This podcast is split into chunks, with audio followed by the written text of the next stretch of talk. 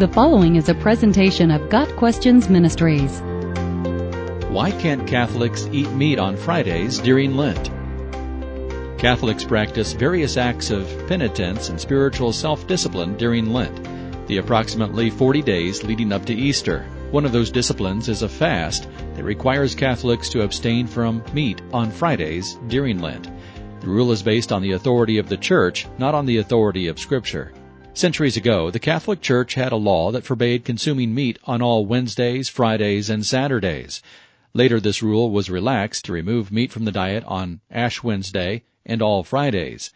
In 1966, Catholic bishops in America, with the blessing of Pope Paul VI, further relaxed the rule. Nowadays, meat is only prohibited on Ash Wednesday, Good Friday, and Fridays of the Lenten season. Catholics are obligated to observe this fast as a minimum. They can make up stricter requirements for themselves if they so desire.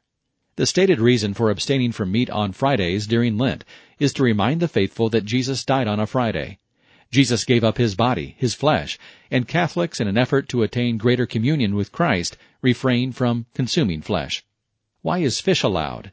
The United States Conference of Catholic Bishops states that fish are a different category of animal so it is only the meat of warm-blooded animals that is prohibited. Eggs, butter, and milk are allowed. There is nothing in the Bible that remotely suggests that Christians must follow a predetermined fast. Abstaining from meat during Lent is simply a man-made ritual of the Catholic Church. It has no inherent spiritual value and cannot guarantee that a person draws closer to Christ. While fasting can be beneficial, it is good to remember Jesus' words, what goes into someone's mouth does not defile them.